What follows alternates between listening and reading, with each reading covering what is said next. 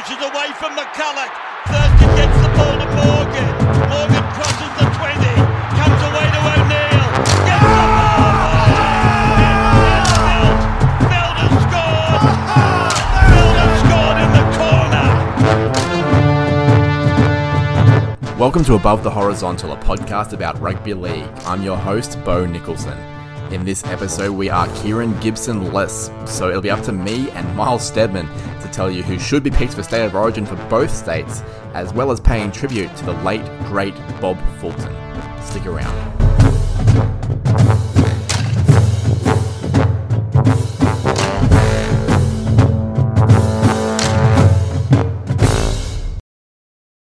Miles, it's usually uh, Kieran and I lamenting the fact that you're not joining us, but uh, you are in from Sydney, and Kieran is away with uh, assignment hell, uh, he assures me. So, uh, no Kieran tonight, but we do have Miles Stedman. Miles, how's your week been down in Sydney?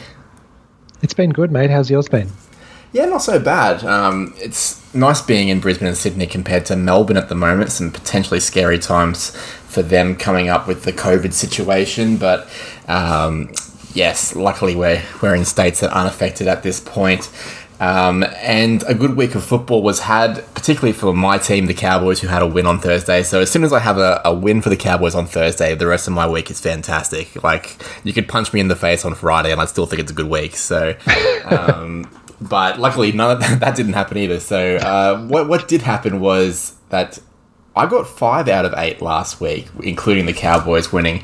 I uh, very stupid. I would have had six, but I very very stupidly decided uh, not to trust the Storm against the Raiders and changed my tip at the last minute when I found out that Jahrome Hughes was out, and then the, the Raiders were winning ten 0 and I was thinking, oh, this is really good, and then the Storm uh, scored 34 unanswered points. So, um, yeah, that went really well for me. But I ended up with five. Um, and my bold prediction was that the Rabbitohs would beat the Panthers. I was only about like 44 points off with that one.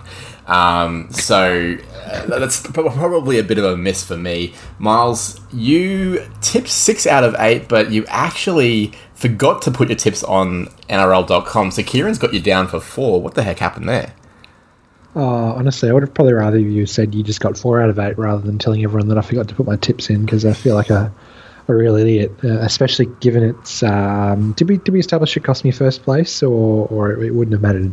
You you were in first place, uh, That's right, however, yeah. it probably has cost you because I think you're one Oh, behind boy. the winner at the moment. So those extra two points would have been handy. Oh boy. Oh well. I'll have to make it up. And your bold prediction was that uh, it was quite an optimistic bold prediction, um, hoping for a big correction either from the referees or from the players. Uh, that there would be five sin bins and one send off as a maximum. I don't think there was a send off. I can't recall one, but there were uh still a number of sin binnings. I think 15, uh, including two to Victor Radley himself.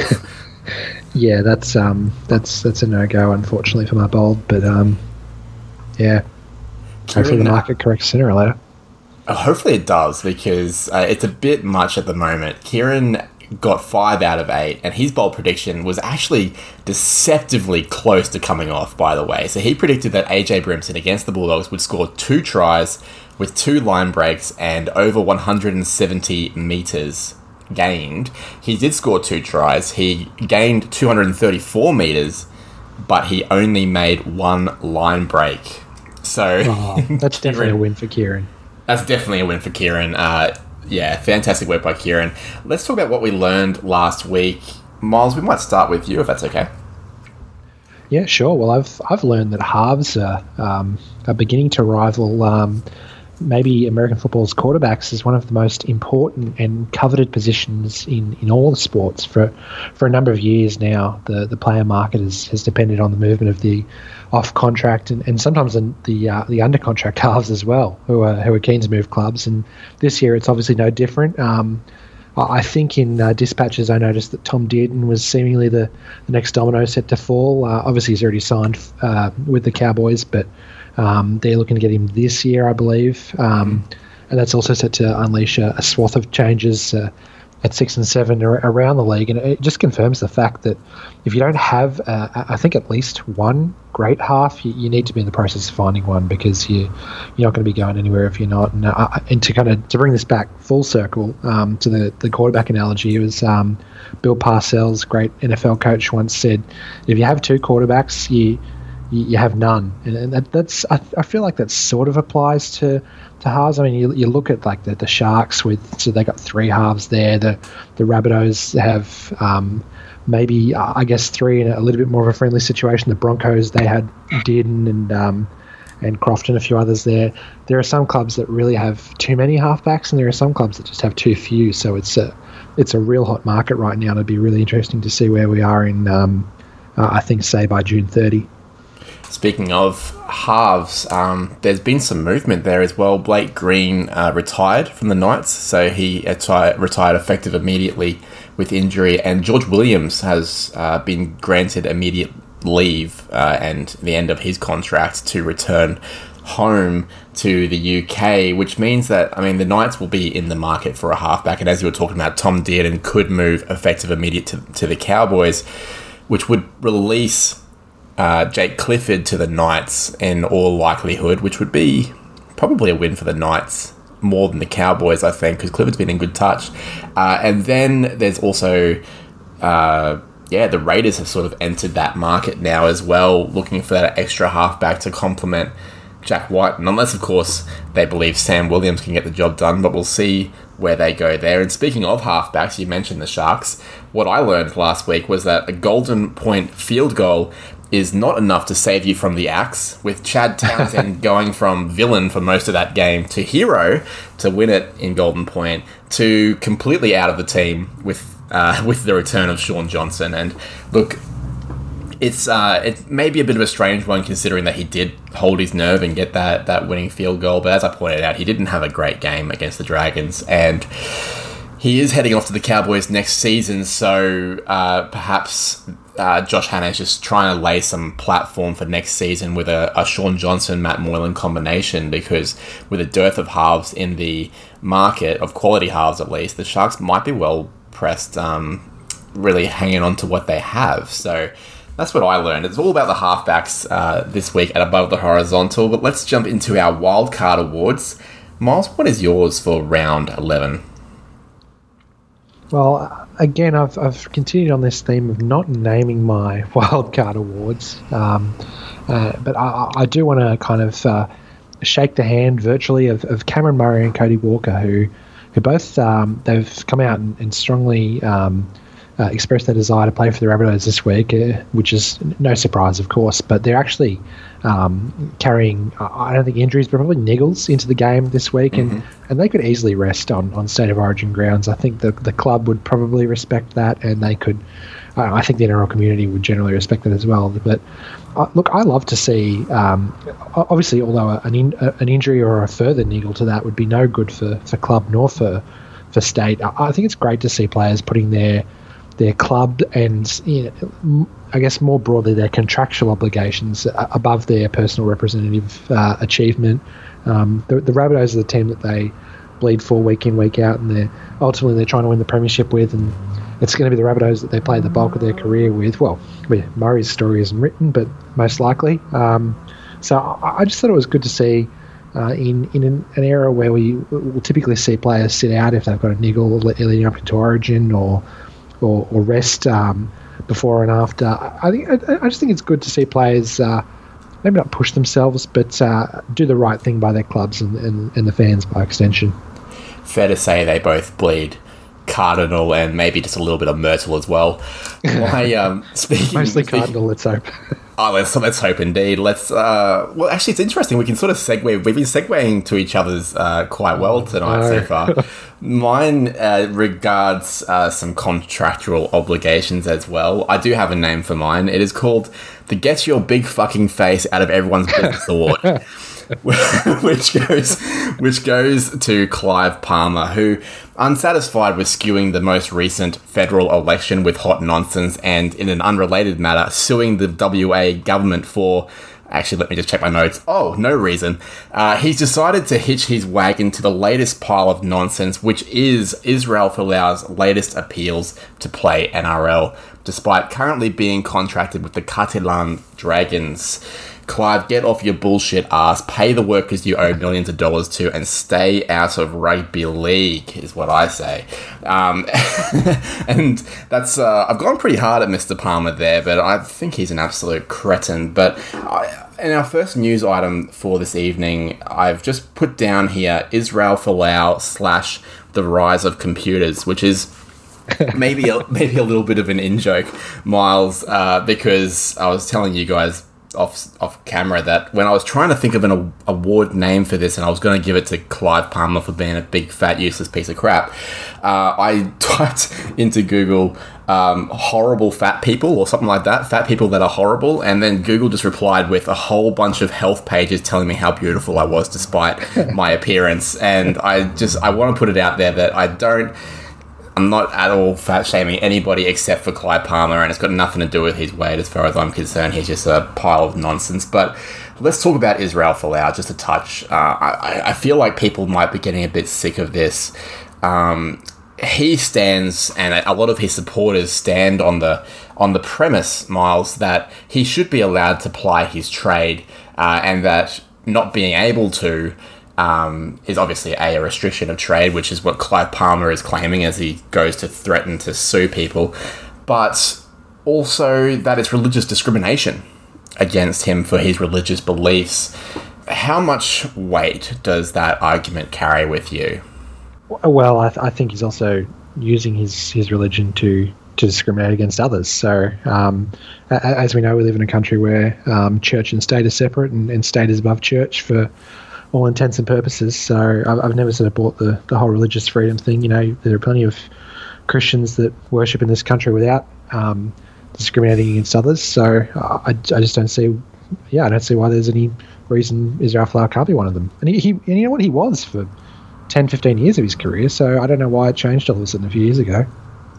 Yeah, that's the, that's the funny thing about Israel is that like we all we all knew that he was uh, was Mormon initially. And, and by the way, a, a lot of players are. Yes, exactly. And and this was my greater point is that you know Israel was very peaceful in our game, and then he went chase uh, some coin in the AFL. Was a peaceful enough presence there. Went to rugby union, appeared to be a peaceful enough presence there. Uh, the further away these players get from rugby league, the less attention I pay to them, unless they are hitting my radar with the nonsense that Folau was coming out with. And it does seem like he was somewhat radicalized in the last couple of years. But to your point, Folau is not alone in having the beliefs that he has. We can be pretty confident of that. There would be players in the NRL that believe that homosexuality is a sin. They would be, there'd be a bunch of NRL players that are vehement racists um, there'd be a bunch of players with completely unsavory views. But for the most part, they're professional enough to not sprout those views in the public domain. And uh, if Israel is well entitled to have his views, I totally disagree with them personally, but he's entitled to have his views, as are all those other players that share them. What the other players are doing is being intelligent, though. Um, and as far as I'm concerned, Miles, if, if Israel Folau was to keep saying, I'm going to put God first, I'm going to put my belief first, that's great. Good luck to him. But coming and playing in the NRL is not putting that first. That is putting that second behind fame, money, uh, and spreading hate. And I can't abide that. So I've had pretty animated arguments with people saying that. Um, he should be allowed to play because if they're going to let blokes like Matt Lodge play, they should let a guy like Israel Folau play. What what do you think about that? Because uh, you know what Matt Lodge did over in New York was obviously pretty horrific. Well, you know what? I, I think with with these sort of things, you see it in a lot of different sports. Players that um, uh, generate a lot of uh, negative noise uh, for whatever reason it may be, they do tend to um, you know, they, they, might seem like they're uh, they're being blackballed by their, their leagues or, or whatever. But a lot of the times, teams just, regardless of the talent level, teams just don't want the the media circus hanging around them that these players bring. Um, mm. So you know, Folau obviously a very talented football player, um, but happens to also be like one of the, the most polarizing figures in Australia. And, and any club uh, signing him knows that, and they're they, they're knowingly signing up for that media circus. So uh, the, the, Dragons kind of got wind of it. Um, when they sort of uh, put their toes in the water of potentially signing Folau and and got immediate blowback from from sponsors and fans, and they said, "Well, this is you know it's, it's just not worth it." Um, and uh, you know, uh, Matt Lodge, yes, obviously what he did was you know uh, horrific compared to uh, Folau's, in my opinion, relatively minor kind of social media indiscretion. Where, I, to be honest, uh, do, do I think gay people really cared what Israel Folau think? Not really. Um, but but Lodge is also is he, he is a it, for, for, for what it's worth, it was a crime that took place in another country, uh, away from the eyes of a lot of Australians, and I, I feel like outside of those uh, following the NRL, there, there, wasn't actually a whole lot of uh, interest in, in what happened with Matt Lodge. So, uh, and to his credit, he's also uh, shut his mouth and played football for the past five years as well. So, um, th- uh, that to me is the difference. So, it, it's not necessarily a a difference between um, uh, the indiscretion that the, the players have committed or, or whatever you want to call it, but it, it's more uh, what what the club can get away with and, and how quietly they can get away with it. And and look, maybe it's on the NRL then to to say, well, we're not going to if we're not going to allow Folau to play because of, of, of, what he's done, then we, we, probably we shouldn't allow Lodge to play either. And uh, you know what, I probably agree with that. But they made it for whatever reason they made the decision to, to let Lodge play to just to register his contract, and, and it appears that Peter V'landys is, is not going to do that with Folau. I, th- I think what happened with, with the Matt Lodge situation, and I was very against him playing when he was coming back in, and I'm against a whole bunch of players with domestic violence history as well. Uh, for example, Adam Fonua-Blake, like it's just a hor- horrible thing to, to do to somebody. But I guess uh, in the case of Matt Lodge very specifically, when they lodged uh, an application to the NRL to lodge a contract with him with the Broncos, uh, they would have had to present a case to the NRL to suggest that he, that it would be a, a, good thing to do, right? That he has you know that he has intention to uh, pay for his crimes, eh, which was like 1.6 million dollars. Uh, that he has intention to be a better person. Here's what he's doing so far. He's staying off the drink. He's doing this. He's eh, doing charitable work in, the, in his downtime. He's genuinely remorseful for what he did. And I, my understanding is that when the NRL received that case, that they sat there and went, you know what? Okay, you know, this guy is turning a corner. We believe in rehabilitation. We're going to give him a go.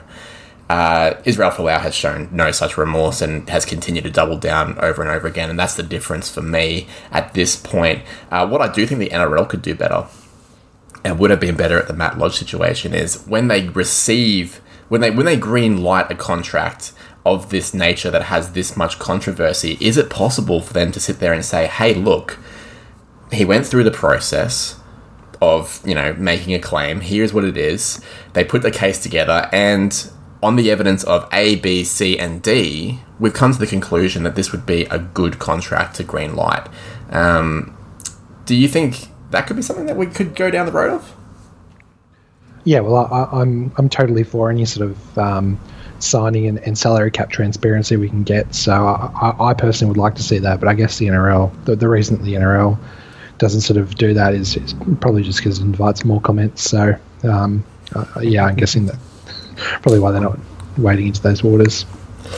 All right, suffice to say that at the moment, um, Israel Folau not welcome back in the game from above the horizontal. I'm, I'm speaking for Kieran as well because I know how he feels about this. But uh, at this point, this, he's trying to sign with the Southport Tigers. The QRL cannot ratify the uh, application um, so, so Southport's in the Gold Coast, by the way. Uh, the QRL cannot uh, ratify the application until they've heard word from the Catalan Dragons, where he is allegedly still contracted to. So uh, we'll keep an eye out on that one. But um, I hope that, as I said, Clive Palmer sticks his big face out of it. Let's move forward to a little bit of judiciary news because Victor Radley has copped a five week suspension uh, for his uh, indiscretions on the weekend against the Broncos. I've got a, a question for you, Miles, and it involves three R's, and it has to be one of them. It has to be. Is it stupid refs, stupid rules, or stupid Radley? it's it's definitely stupid Radley. In any game in in any uh, era of the NRL his, history, um, even back in the New South Wales Rugby League, this would have certainly earned Radley some time on the sidelines. I think, um, and you know what? If if anything, I think there's a chance that Radley might have got off lighter in this week because there's just so much scrutiny and pressure on the referees to. Uh, I think pressure on, on both sides, the referees to to do and to not do. That they probably just erred on the side of caution with Radley because there is that pressure. If if there wasn't, they might have just sent him straight off and and there, wasn't so much noise about send offs and, and sin binnings. And I, I, think they might have sent him off for one of those tackles. So I, I think, if anything, you could have got off light, more lightly. I thought, yeah, I, I, I 100% agree with you because the second one, particularly where he was like leaping off the ground directly oh, yeah. at someone's head, just I'm, I'm with you 100%. Stupid Radley. Uh, not much more needs to be said about this, but I will make mention of the fact that Miles, in one of our group chats, I can't remember which one, you made the quite bold prediction that Victor Radley would never play for New South Wales. Am I correct in saying that was you? I, uh, uh, it was me. Um, I, I don't know if those are the exact words I, I you know what? I think they were. Let's, yeah, I'll, I'll die on this hill. It was it was pretty much that, and it wasn't because of a of a lack of talent or anything like that. You readily admit he's a very good player, but because of injury or whatever, whatever, it looks like 2021's been taken care of because if he is he's going to be suspended for the entire series, I tell you what, you know, New South Wales they, they pick a few different players, uh, they all click. You know, you could have a new dynasty. It could be a Maroons like ten years in a row. Radley might never get a chance, and. Uh, I don't know. So far, so good for that bold prediction, Mr. Stedman. So far, so good. Let's uh, let's talk about the New South Wales team, which will be picked after 6 pm on Sunday evening following this round of football. Uh, obviously, licking their wounds after last year's, I think, shock loss would be an understatement. Um, Miles, at the time of the shock loss, you were a very, very angry man and you were demanding a lot of changes, including the head coach. Now, that has not transpired. So, I'm curious to know what team you would like to see represent you in your state come uh, Wednesday week. Okay, so I I did make this team uh, most of it though a, a, few weeks ago. So there may be one or two outs that if you want to prompt me on, I can give you a replacement for. Sure. But one to thirteen, this would be my side. Uh, Tedesco, Tupou, Mitchell, 1 2 3, 4 5 6, Trbojevic, Addo-Carr, Walker, 7 8 9, Cleary, Jake Trbojevic, Cook, 10 11 12 13, Daniel Saifiti, Dale Finucane, Angus Crichton, Cameron Murray. So we'll have to go with no Angus Crichton because Crichton has been suspended officially for two matches, which rules him out for this weekend and Origin 1. Um, I assume that he will come back in for Origin 2 and 3, uh, permitting injury and suspension, but. Uh, who would you replace him with? Who was your other back rower so far? Sorry, it was, it was and Cameron Murray, wasn't it? Yep, Dale Finucane, Cameron Murray, and you know what? I and we discussed this offline. I, I am getting close to considering for that other back row spot Jack Bird, and it, I know that um, it, it's it is sort of from the clouds, and he's he's only been playing a good half year of footy, and, and could you even really call it good? I mean, it's it, has been all right, but not hasn't set the world on fire in my opinion. But I think he is venturing back into those waters of playing state of origin football, and I, I don't know. I, I, could see him playing a good game of footy in the back row, and uh, obviously he's played all, all year in the centre, so maybe best deployed from the bench. But yeah, I'd potentially go down that that avenue, and uh, yeah, I'm going to say Jack Bird. Who's who's your, who is your bench? Now this is where it gets contentious, and and um, I know I've had people uh, express their opinions that they don't agree with me on what talent is or who's playing well and who's not, but. Um, I would actually pick, I think, Matt Lodge and Payne Haas as, as two props on the bench. Um, mm-hmm. uh, well aware of both their uh, deficiencies.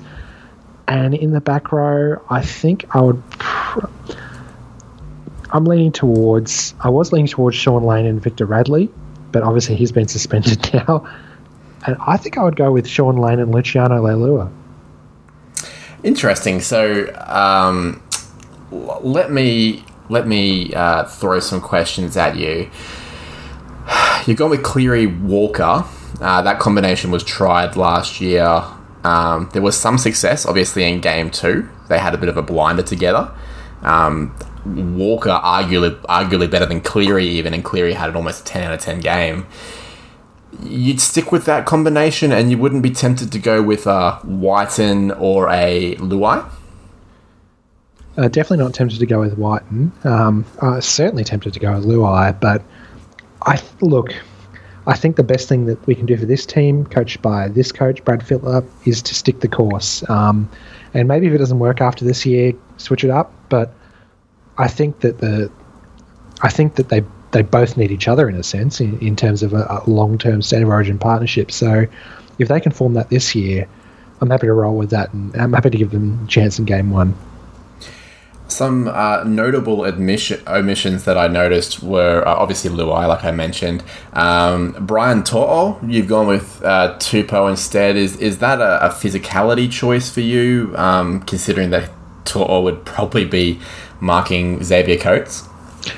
That too, um, but also I, just like uh, better as a player. Uh, I think he's an aerial threat, which is uh, as you said, uh, he matches up well against Xavier Coates, and of course puts pressure on the Maroons as well. Um, uh, he is a, a, a, decent returner at the ball. Um, he's a he's good in the middle of the field as well. Probably probably a little bit better than two, uh, sorry than um, than than To'o in in that area. And uh, and hell, I just like him better than than the other guy. All right. Uh, in the forwards, there, in the forwards, there was some interesting ones. So I, I don't remember you mentioning uh, Junior Paulo. No. Uh, not not a fan, despite him being in pretty good form for the Eels no line through him. He was terrible last year, so uh, he's he's going to at least play another good year for me to consider him again.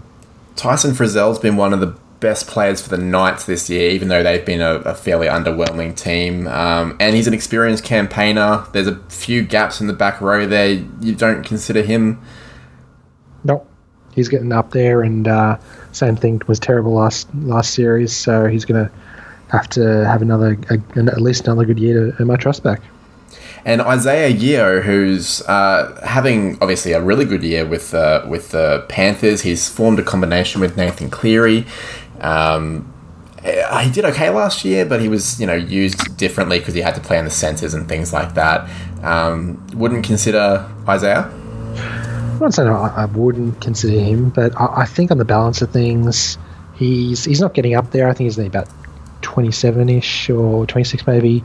Mm. But I, the balance of players I've got, I'd, I'd rather see guys like Leilua and Lane take that shot off the bench on, on debut than, than have Yeo, who's uh, you know maybe a bit less of a prospect now and, and more of a, uh, a seasoned campaigner.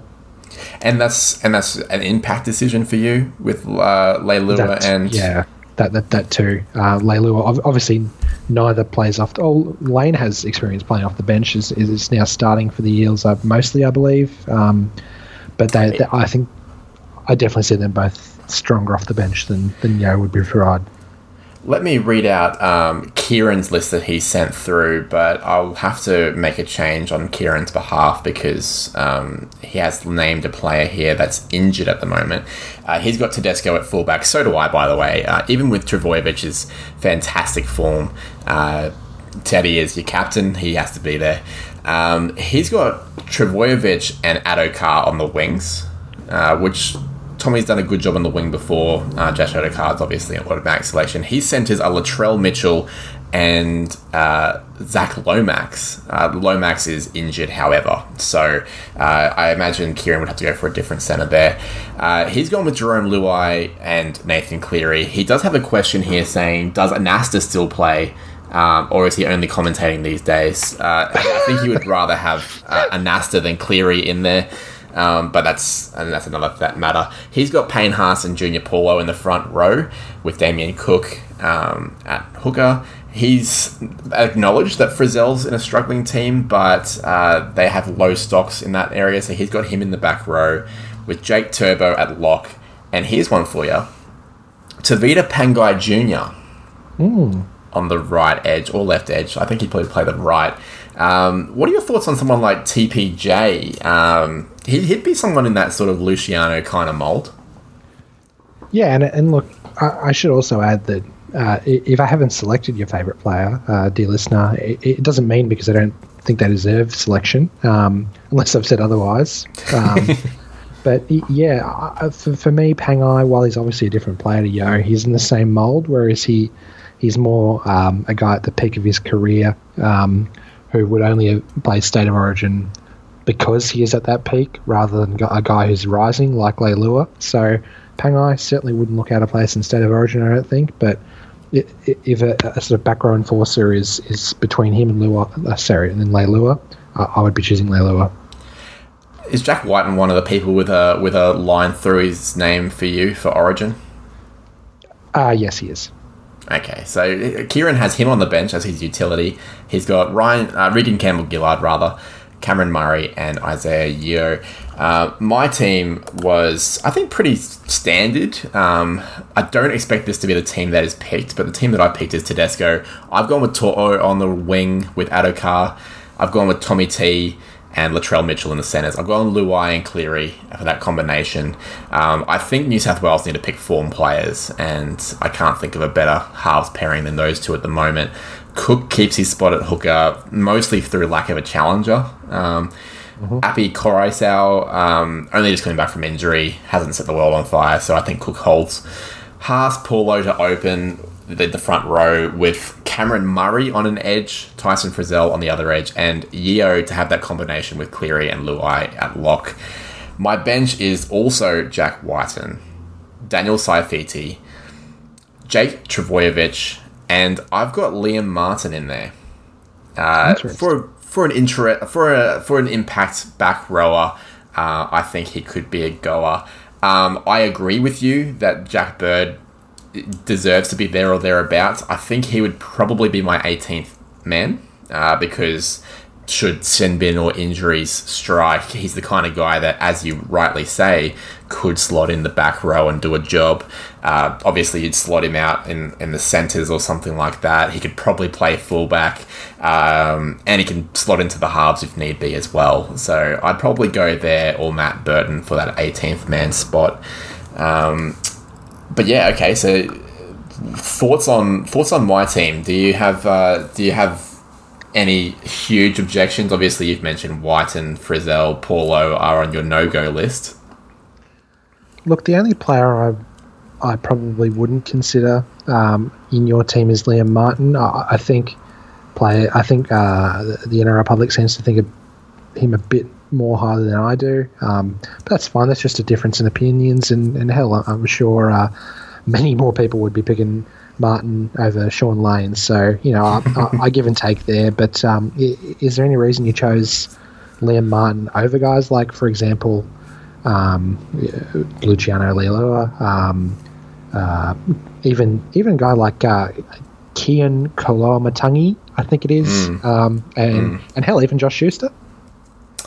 Um, I, I like Schuster, by the way. Uh, so Schuster for me is uh, he has an error in his game. He's very flashy with his no look passes and things like that. I'm, I'm thinking that's not conducive to Origin.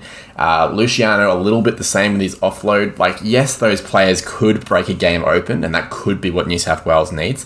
But what I actually think they need is to bust the door down uh, through the middle against Queensland. And Liam Martin's just one of those no frills, hard line runners, makes his tackles uh, and can provide an impact with a bit of late footwork and speed on an edge. So uh, I'd be going with him. People that were unlucky for me were people like Dal. Like I love Dal as a player, but with you know Cameron Murray, Yeo, Trbojevic as middles in front of him, um, and yeah, Dal could probably play on an edge. And yes, they need some players like that, but. Um, yeah, I don't know. He's just one of the unlucky ones in, in, in my books, but that's uh, as you say, a, a matter of opinion. I'm, I'm I'm sure we can agree on that.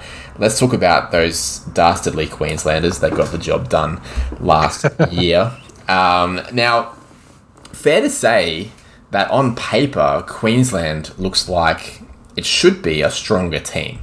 Uh, than it was last year. As we all said at the start of the series, it, it, it looked like it was a fairly weak um, side, but you know they got the job done. So I'm going to read out Mr. Kieran Gibson's Queensland team first, and I'll I'll let you you and I pick it apart, if you will, um, Miles. So he started with his fullback as Kalyn Ponga.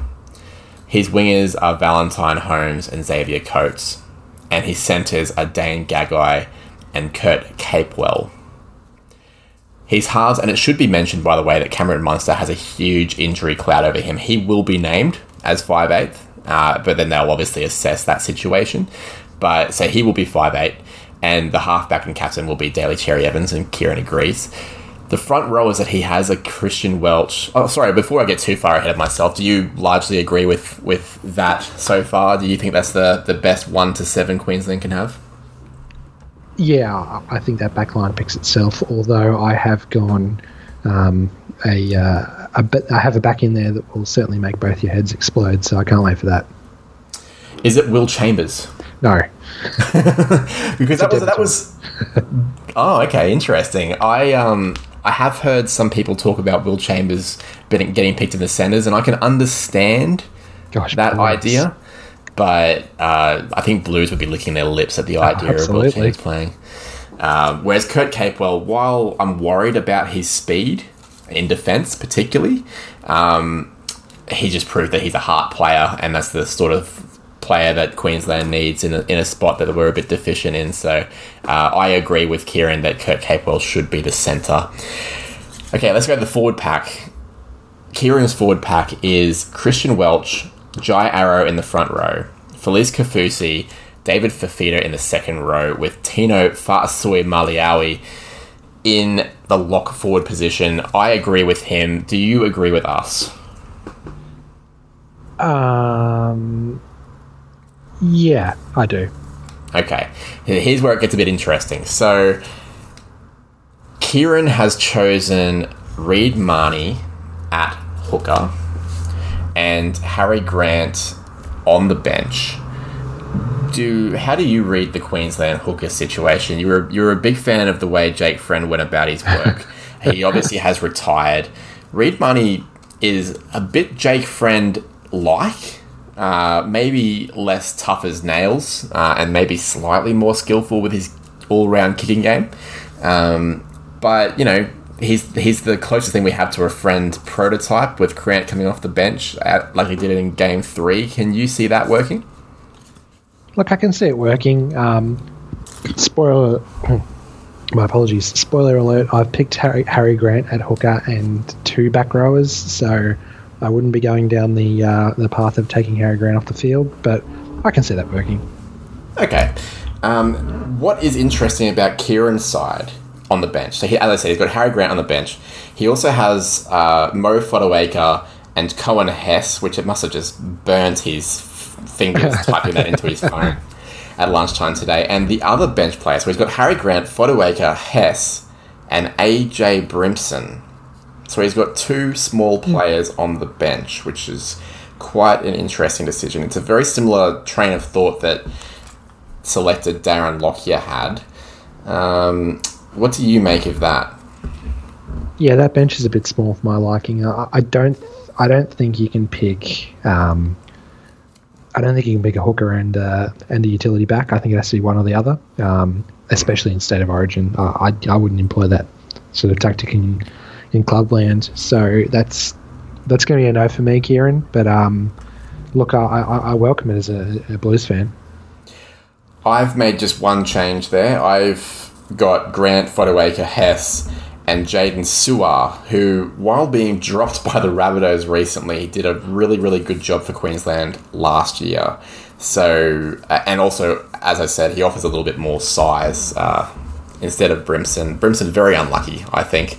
So Miles, you've heard the two Queensland fans. What is what what one to seventeen would you be scared of as a Blues fan? Okay, so I um, I, I don't know how you guys are going to feel about this, but I my back three would be AJ Brimson at fullback, um, Mm-hmm. Xavier Coates on the wing, and Kalyn Ponga on the other wing. Okay. Um, Um, well, first of all, I'll, I'll say Kalyn Ponga debuted in the NRL on the wing uh, in a finals game for the Cowboys. He played his first two games there, held his own just fine. Uh, he also debuted pretty much at lock uh, in Origin and handled himself really well. So I think if you threw a challenge at him, I'm sure he'd rise to the occasion. But okay, that's an interesting back three. Bit left field, I like it. What's who's his centre pairing? well, if you thought you'd heard left field, my centre pairing, Dane Gagai and Tom Opacic. Oh, well, he, you know what? He's in good form for the Eels. I I look, I really like him. I, I kind of think I tipped my ha- hand the other day when I said he was sort of the the Blake Ashford of uh, or the new Blake Ashford. And I, look, I think if Blake Ashford was still playing and he were a Queenslander, I think he'd be in the frame right now. And I, I really like Opacic. He's he's fantastic defensively, like uh, Capewell is, and he's even quicker than Capewell, obviously. Um, No, he doesn't offer a, a ton on offense, but hell, we've got uh, Brimson Coates and probably a, a roving Ponga in there, so they've plenty of that. Um, I don't know. I just Queensland have, have, have really kind of uh, gone all out with selections the past two years. So uh, yeah, I'd, I'd throw up a debut. You know what? It's it's not crazy. The, the form he's been in, it's not crazy. And uh, having a genuine centre there, it's the same people that have been saying we need to get Will Chambers in there. Like he's playing like a busted, but who cares? He's got experience and he plays centre. We'll throw him in. Uh, well, Opacic, he's, he's going okay. Uh, the, the one obvious omission there so far is Val Holmes. You, you don't feel Val Holmes um, would strike fear into you as a Blues fan? Sorry, Bo, but um, Val Holmes is uh, looking at it from a Queensland point of view. He is um, he, he's also drawn my red pen. I, th- I thought he was terrible last year, and he he was in the NFL the year before that. So he's he's at present got my red pen. Okay, interesting. I, I, assume your halves would be Munster and DCE. Is that the case? Yeah, and I've well I've, I've penciled in Ben Hunt at, at six, but that's just because I assume Munster won't play. So um, that's that's where I'd go if if Munster doesn't play. Giving it some thought, I think what I would do is I would move Brimson to fullback and Ponga to five eighth. Um, Yeah, yeah. but Hunt is very much in the frame. He's he's always done a job for Queensland when when asked. And as uh, as I've sort of tipped there, not a ton of uh, back options for Queensland, so I um, and, and probably a few more halves options. So that's why I've got Ponga at, at five and Hunt at six, as opposed to Ponga at six and, and some other Nufty at Nuffy at five. Fair enough. We, we spoke about forwards last, or front rowers particularly last week. Uh, you mentioned you had Welch, and I think you said Arrow in the front row. Have you stuck true to that? Yep, I've I've still got like from my own personal notes Papali, but I assume he's not going to play. Yes, that's correct. Yep, so I've still got Welch and, and, and Arrow there. Yeah, and and your back row looks like My back row looks like uh, Kaufusi, Capewell, and Fa'asuamaleaui. interesting. No David Fifita. Um, I, I assume that name again. Um, maybe not. Okay, so who's your hooker? You've said that Harry Grant would be the hooker, right? Yes, yes. Okay, so, So what's I've your bench look like? Well, look, I, I'm not going to lie. I, f- I forgot about David Fifita until you you um, you mentioned him with Kieran's team. So I think on second thoughts, um, no, you know what? No, you're right. On, on second thoughts, I would probably have Welch and Fa'asuamaleaui in the front row. Uh, for maybe Fifita at lock, say, and the bench being Arrow, Su'A, Jarrod Wallace, and Thomas Flegler. Yeah, you have mentioned a couple of times that you're you're liking Thomas Flegler. Um, is there something about him that's caught your eye? Mate, he's, he's just tough and he's he's a good forward. I think everyone realizes he has talent and, and probably a, a few years ago was a bit more highly thought of than he is right this minute. But my opinion on him hasn't hasn't changed all that much. I, I, I think he's uh, yeah he's a good forward and, and like I, I- I'm hearing names like Josh Kerr and and and Dunamis Lui and stuff like that. And I think well if if people are going to throw up their names, I'm going to throw up my guy. Yeah, I think and he's just think as he- entitled to, to play. Yeah, and I mean he has the size, the relative size of a guy like Josh Kerr. Um, a good motor. He's a young guy. Yeah, good leg speed. Um, good footwork too. Actually, uh, when he is about to impact the line. So I do like Thomas Flegler. He was one of those unlucky ones uh, in mine. I also consider Ben Hunt pretty unlucky. It's like you know, Reed Mahoney's in tremendous form. Ben Hunt. Uh, just not he's in good form too for the Dragons and as you rightly say uh, if Munster is indeed unavailable Ben Hunt very much comes into calculations for that 5'8 role and, and should, the way he's been playing. Um, I just like the idea of having Ponga there uh, with his left foot. Um, mm-hmm. And then AJ Brimson obviously in great touch as well. So he uh, he do a good job in fullback like he did in game one last year. But that's uh, let's see how close we are to being right uh, because it'll be very. And I, like you know what, I'm kind of rooting for your Tom Opacic call now. I, like I, I really like that. I rate it. That's that's good stuff. Let's uh, let's have a quick little halftime break. Where on the other side of the musical interlude, we're going to hear from my other podcast, Pretty Fly, a '90s nostalgia podcast, and uh, we're going to have a short little piece that I put together. About the late Bob Fulton, an immortal who passed away last week at the age of 73. Back soon. If you can't get enough of Seinfeld, overalls with one of the straps undone, the Chicago Bulls winning championships, and the Brisbane Broncos being a good team, then it's a pretty good bet you love the 90s. If you do, you should tune in to Pretty Fly, a 90s nostalgia podcast, which is brought to you by the We Made This podcast network. It's hosted by me, Bo Nicholson, and the founder of the Pioneer Australia, Daniel Lang. It's a conversation podcast where we discuss the pop culture icons of our favourite decade. Season 1 is ready to listen to right now, with Season 2 arriving soon. Search for Pretty Fly, a 90s nostalgia podcast, wherever you listen to your podcasts. Bob Fulton. Bozo. Born in Warrington, England at the end of 1947. Moved to Australia when he was four. Thank goodness. Australian Rugby League was never the same. I first came across Bob Fulton as a coach of the dominant Australian and Manly sides of the mid 90s. I was seven. I didn't care about coaches. My old man would tell me time and time again how great he was, particularly as a player. No one could touch him, he'd say. He was fit, fast, skillful, and could tackle like hell. It wasn't much later than that I became addicted to rugby league and became a student of the game. I learned about the Immortals, of which Fulton was an inaugural member, along with Reg Gasnier, Clive Churchill, and Johnny Raper. Raper now is the last of the original Immortals left standing, and we hear that his health is wavering as well. These heroes of past generations are starting to leave us, and despite many of them being older people, it always feels too soon. Fulton was a statesman of the game, revered by many and respected by many more. He played over 200 games for his beloved Seagulls at centre or 5'8", where he also coached for over 300 games. He played in their first, second, and third premiership wins, then coached them to their fifth and sixth. He also played for and coached the Roosters, played 16 games for New South Wales and 35 tests for Australia.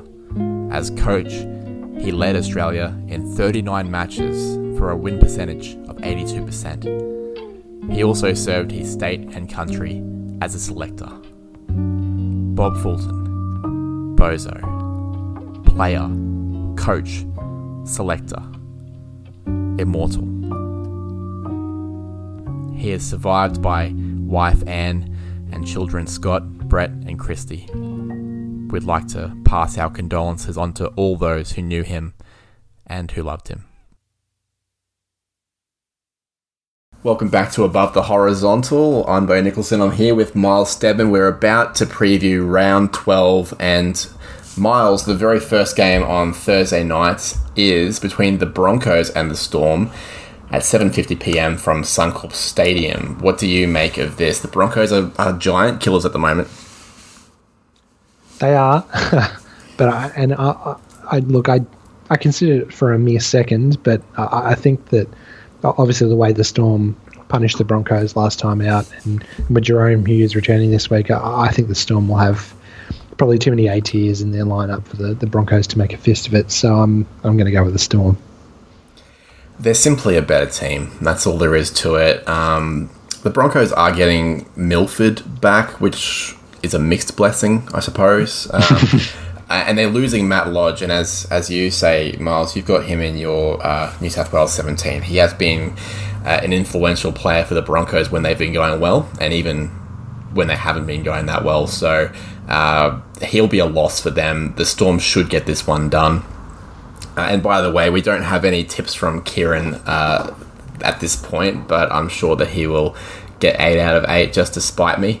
Uh, the next game, the next game is between the Cowboys and the Warriors from Queensland Country Bank Stadium in Townsville at six o'clock on Friday evening. Uh, the big news for the Cowboys is that Hamiso Tabuai-Fidow is back, um, and just in time. Connelly Lemuelu uh, hurt his thumb uh, and will be out for four to six weeks. I heard so. Uh, back just in time, and Coen Hess returns from his uh, concussion-related uh, layoff, um, also just in time to replace Jason Taumalolo, who I believe has been suspended for two matches, if memory serves. Um, so yeah, that's that's the Cowboys. A couple of interesting choices there. The Warriors have decided to stick with Reece Walsh at fullback after his pretty amazing display in attack last week. Uh, can work on some things defensively, of course, um, and it's interesting that they've chosen to put Tuivasa-Sheck on the wing, particularly with the Cowboys having such a potent short kicking game in Clifford and Drinkwater. Um, I think two of us Tuivasa-Sheck would have been a better choice to have at fullback, at least defensively, but they're, they're sticking to their guns, and Reece Walsh does indeed look like a gun. Um, so I guess it's just a, a, tip. It's it's the Cowboys playing at home. I'm a Cowboys fan. I'm going to go with the Cowboys. Uh, do you see the Cowboys having much luck here, Miles?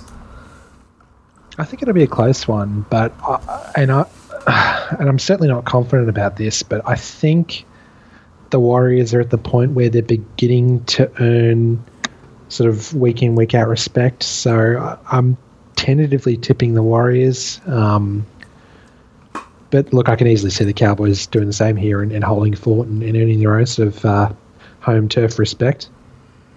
Well, it's it's the Warriors at ninth playing against the Cowboys at tenth, so they're they're both teams with a, with a lot to play for in terms of finals, and I think you're right. Mm. It could well be a close one. So uh, you know, let's let's set aside six o'clock on Friday to watch that one, and have the TV turned off by seven fifty five because the Tigers versus the Dragons. Um, the Tigers have James Roberts returning. Um, he had a petrol injury. He's coming back.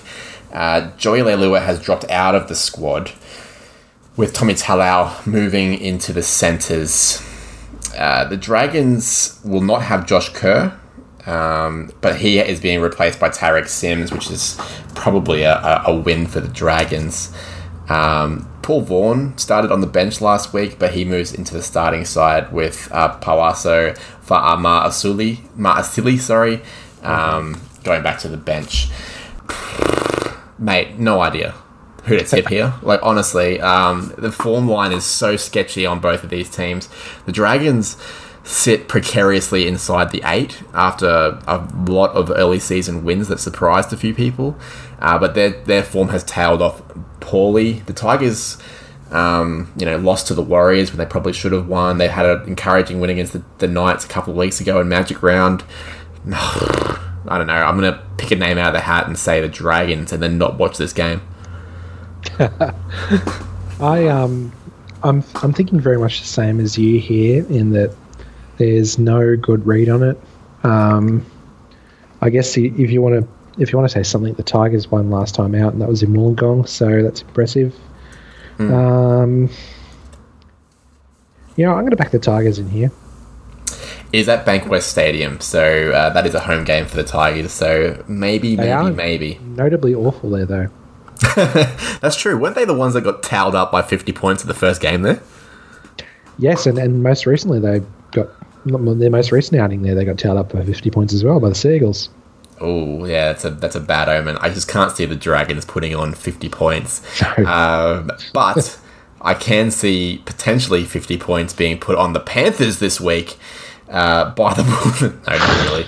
Uh, Saturday afternoon at Blue Bet Stadium, it would be a bad bet stadium to say that the Bulldogs would score 50 against the Panthers, don't you think, Miles? It would be a absolute shocker. Um, I think. Do we? Uh, gosh, do we even need to? I don't have any notes on this one. yeah, no. That's how. Yeah, yeah. Panthers for me. I mean, not happening. Bulldogs yeah. Still no. Uh, Still no Dylan Edwards for the Panthers. They've got Stephen Crichton uh, at fullback. Uh, Kurt Capewell's out for a week. Uh, but, you know, Moses Leota comes back into the side, which shifts Liam Martin from prop to second row, and that makes them stronger somehow. So, I, I like, like the poor yeah, old Bulldogs. Just, yeah, it's not going to be pretty. Uh, the Bulldogs are strengthened though by the return of Jack Hetherington, who, with the new rules, will probably be just are they su- suspended for life. exactly? I don't think they're strengthened at all. uh, they do have Josh Jackson coming back, and he is uh, a quality player. Um, so that, you know that's something. But the Panthers should get that one done quite easily, I would assume, particularly with their first choice hooker being out for the next month or so. Sienna Katoa, they've got um, Joseph Tapine, I believe is the pronunciation, um, filling in at hooker there with Brad Dietz on the bench. Isn't there already Joseph. a player called that? Yeah, and it's, it's, like, it's different. So it's like, oh, sorry, were right. Jackson Turpine. My apologies. Uh, was you're, uh, yeah, I'm thinking of uh, Joe Tarpanay from the uh, from the Raiders. My bad. Jackson I was like- I was having a bit of a, a moment there because there's also two players named Sione Katoa. yes, there are. Oh, be hilarious. I'm just I'm just speaking in aneurysms apparently. Um, aneurysms. That was uh, that was what I got watching the Rabbitohs against the Panthers last week after I tipped them. But they are the ones that are playing at 5:30 from Stadium Australia in Sydney against the Parramatta Eels, who were also fair to say a bit disappointing against the Seagulls, but it's you know the Seagulls were also red hot, so hard to be too critical of them.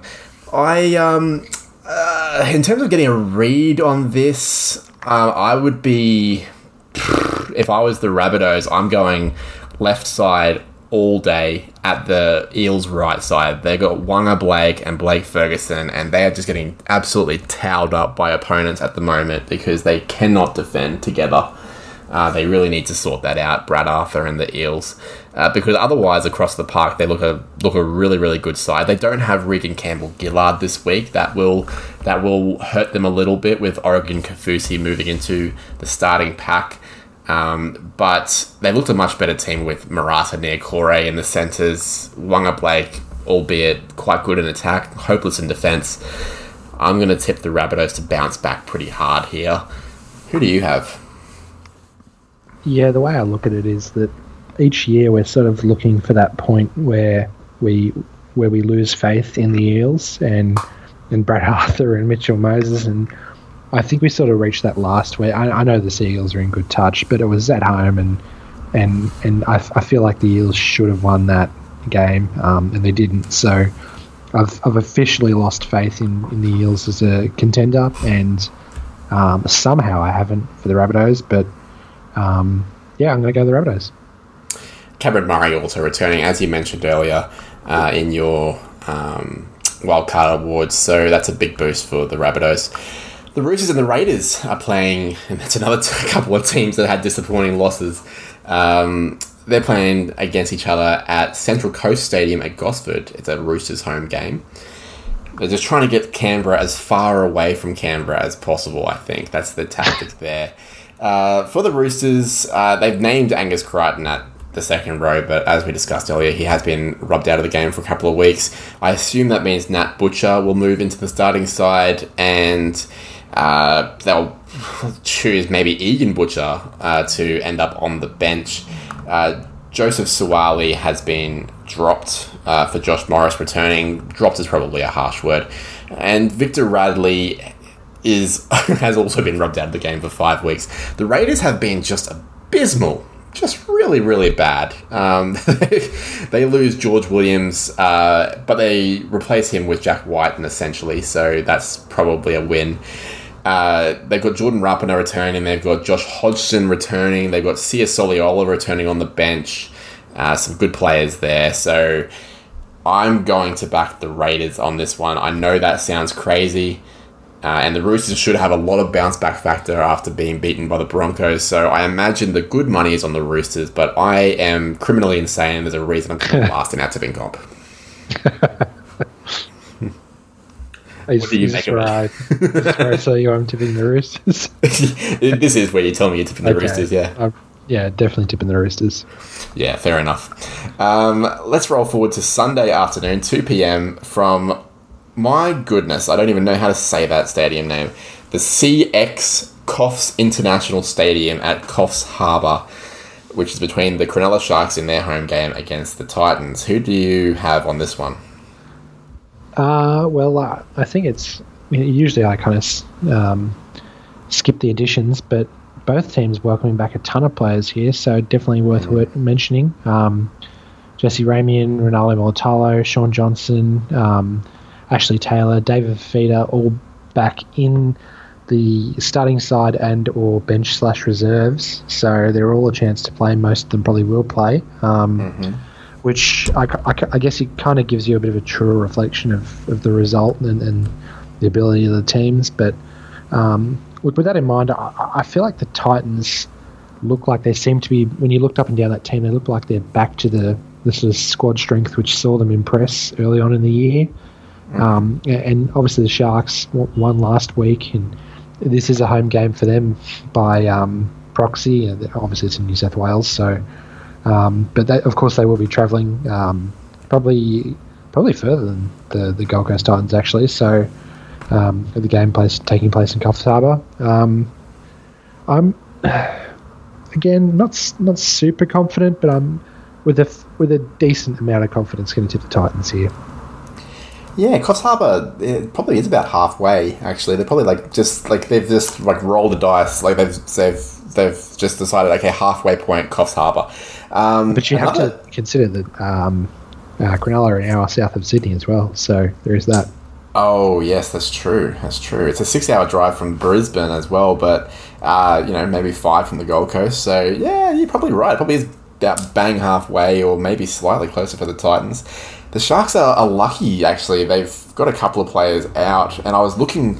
I was I was looking at their outs in the casualty ward, and it's like Josh Dugan out. I'm like, uh, Mawene Hiroti out. Uh, that means that they'll probably move Teague Wilton into the centres. Oh, he's out too.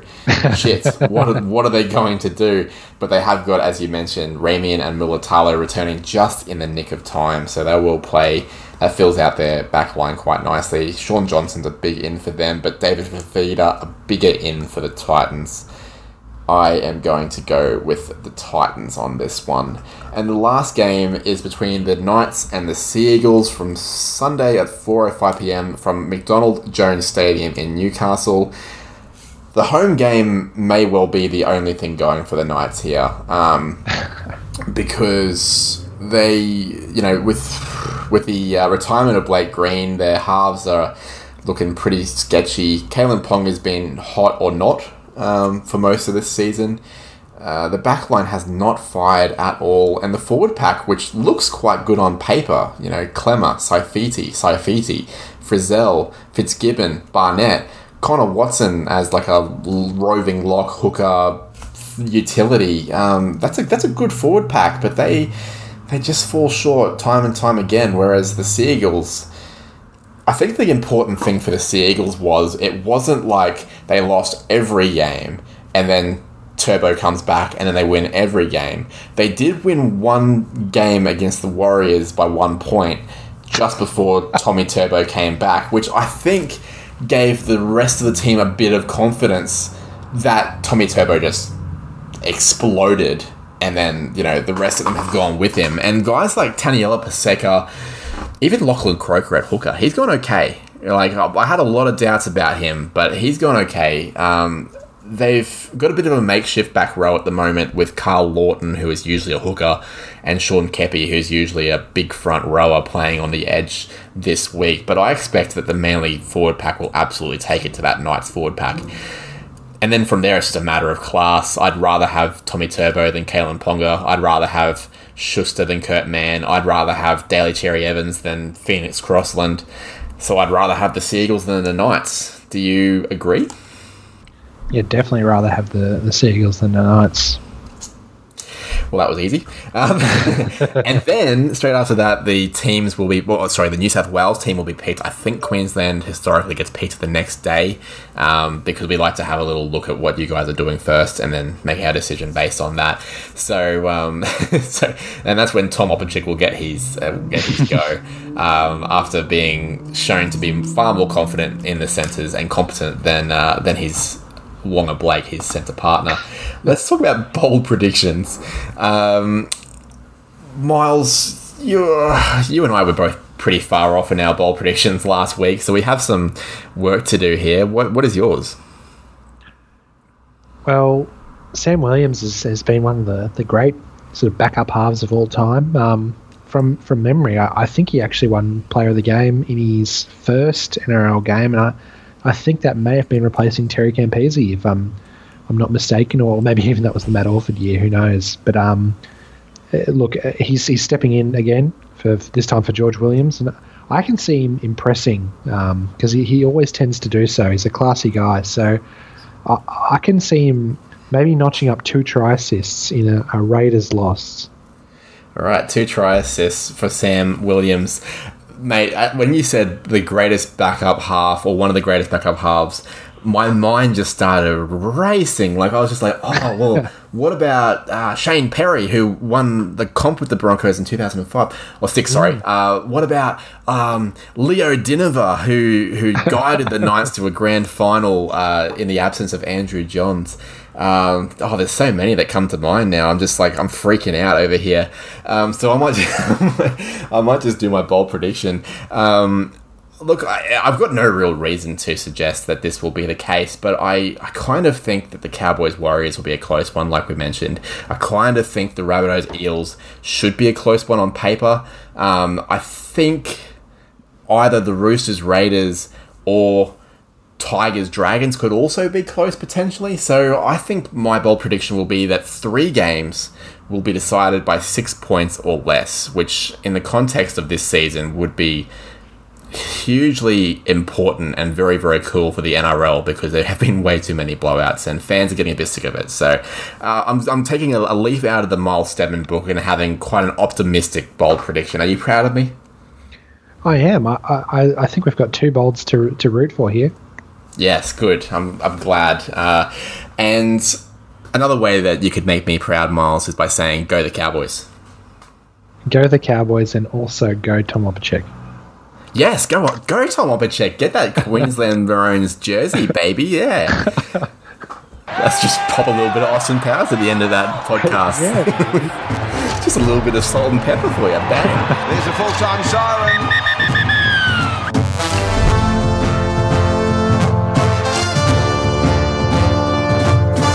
Above the Horizontal is brought to you by the Pioneer Australia. Find them on Facebook or at www.pioneeraustralia.wordpress.com. The Above the Horizontal panelists are Miles Steadman and Kieran Gibson, and it's hosted and produced by me, Bo Nicholson.